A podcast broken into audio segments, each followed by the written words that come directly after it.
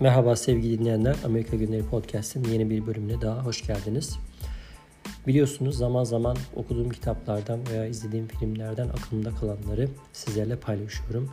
Burada da yine şu anda hala hazırda okumakta olduğum ama ilk giriş kısmını şöyle bir özetleyerek sizlerin de belki istifadenize sunarım diye düşündüğüm Leading Change yani değişimi yönetmek olarak tercüme edebileceğimiz John Cutter isimli e, Harvard Üniversitesi'nde bir profesör tarafından yayınlanan Harvard Business Review'ın e, yayınları arasında yer alan 1996 yılında da ilk baskısı yayınlanan kitaptan sizlere bir kesit sunmak istiyorum. Kitap uluslararası çok satan kitaplar listesinde yer alıyor senelerdir. 2012 yılında da yeni bir ön söz ile tekrar yayınlanmış ki ön sözde de yazar o günden bugüne çok fazla değişen bir şey olmadığını hala da 96 yılında söylediği veya yaptığı bir takım önerilerin geçerli olduğunu e, söylüyor. Bundan bahsediyor. Kitabın ilk bölümünde bir 8 e, maddelik bir bölüm var. Why Firms Fail başlığını taşıyor. Yani firmalar niçin değişim süreçlerinde başarısız olur? Bunlardan biraz söz etmiş. Ben de bu ilk bölümden bu 8 maddeyi sizlere özetledim. Bunları sizinle paylaşmak istiyorum. Evet okuyalım bakalım. Firmalar değişim süreçlerinde niçin başarısız oluyorlarmış? 1. İdareci ve çalışanlarda değişim talebi veya gerekliliği ortaya çıkmadan değişim sürecini başlatmak. Yani bir şekilde urgency dediği insanlarda bu talebin veya beklentinin artık öyle bir noktaya geliyor ki ya birileri gelsin bir şeyleri değiştirsin yani artık burada işler gitmiyor, iyi gitmiyor yani değişime ihtiyacımız var diye bir ihtiyacın hasıl olması gerekiyor. İnsanlar diyor kitapta genelde gidişattan memnundurlar ve konfor alanları dediğimiz özellikle İngilizce'de comfort zone olarak geçen konfor alanlarını terk etmek istemezler.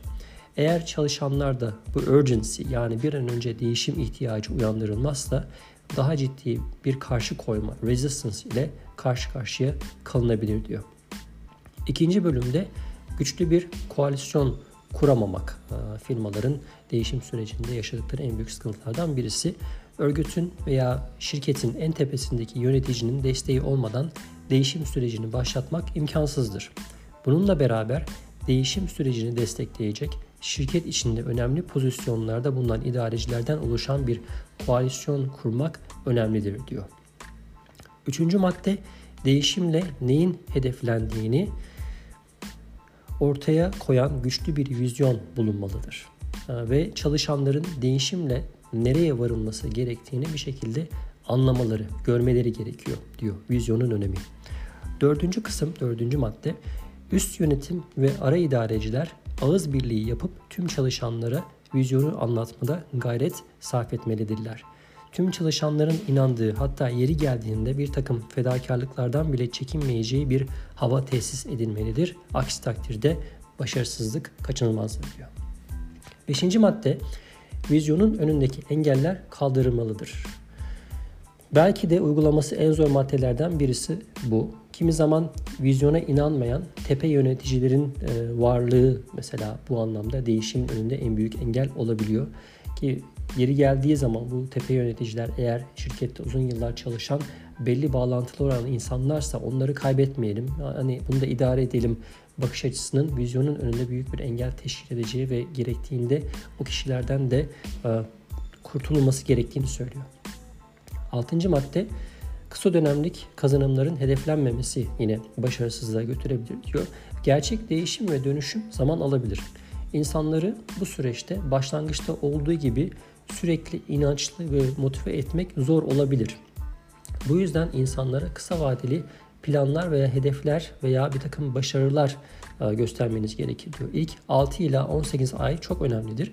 Değişimin ilk neticeleri alınmaya başlanmalıdır diyor bu süreç zarfında. Aksi takdirde çalışanları kaybetmek hatta bir takım direnç hareketinin doğmasına sebep olmak bile söz konusu olabilir. Eğer kısa dönem başarılar elde edilmezse her şey uzun dönemde işte her şey çok iyi olacak işte sabredin bak çok güzel olacak işte bize bir 200 sene verin vesaire dendiği zaman çalışanlarda motivasyon eksikliği başlar. Yedinci madde çok erken zaferin ilan edilmesi. Değişim süreci tamamlanmadan elde edilen başarıların gölgesinde süreci bitirmek zararlı olabilir. Çoğu zaman değişim süreci örgütün tüm çalışanlarına benimsenmesi 3 ila 10 yıl sürebilir. Bu süre dolmadan birinci senenin sonunda bir takım güzel rakamlar geldiğinde süreci hemen bitirmek, sürecin o hala daha devam eden bir takım e, fonksiyonlarını, işlevlerini veya e, bir takım basamaklarını bir an önce e, neticelendirmeden sonlandırmak hataya sebep olabilir. Sekizinci ve son madde değişim süreci ancak biz burada işleri böyle yaparız sözü herkesçe benimsendiğinde sona erer.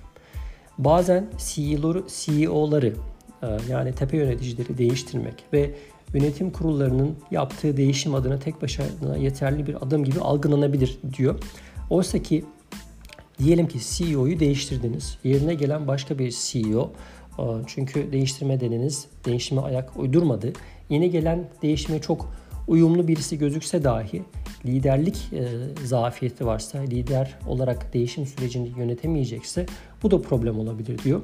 Bu yüzden bu süreçte yönetim kurulları dahil olmak üzere herkesin değişim sürecini iyi bir şekilde özümsemesi şarttır ve insanların süreçle birlikte az önce söz ettiğim gibi biz burada işleri böyle yaparız e, aşamasına gelmeden insanların veya sürecin sonlandırılması sağlıklı olmayabilir diyor. Tekrar başa dönersek Leading Change yani değişimi yönetmek kitabı John Cutter Harvard Üniversitesi'nde profesör kitaptan size kısa bir bölüm aktardım.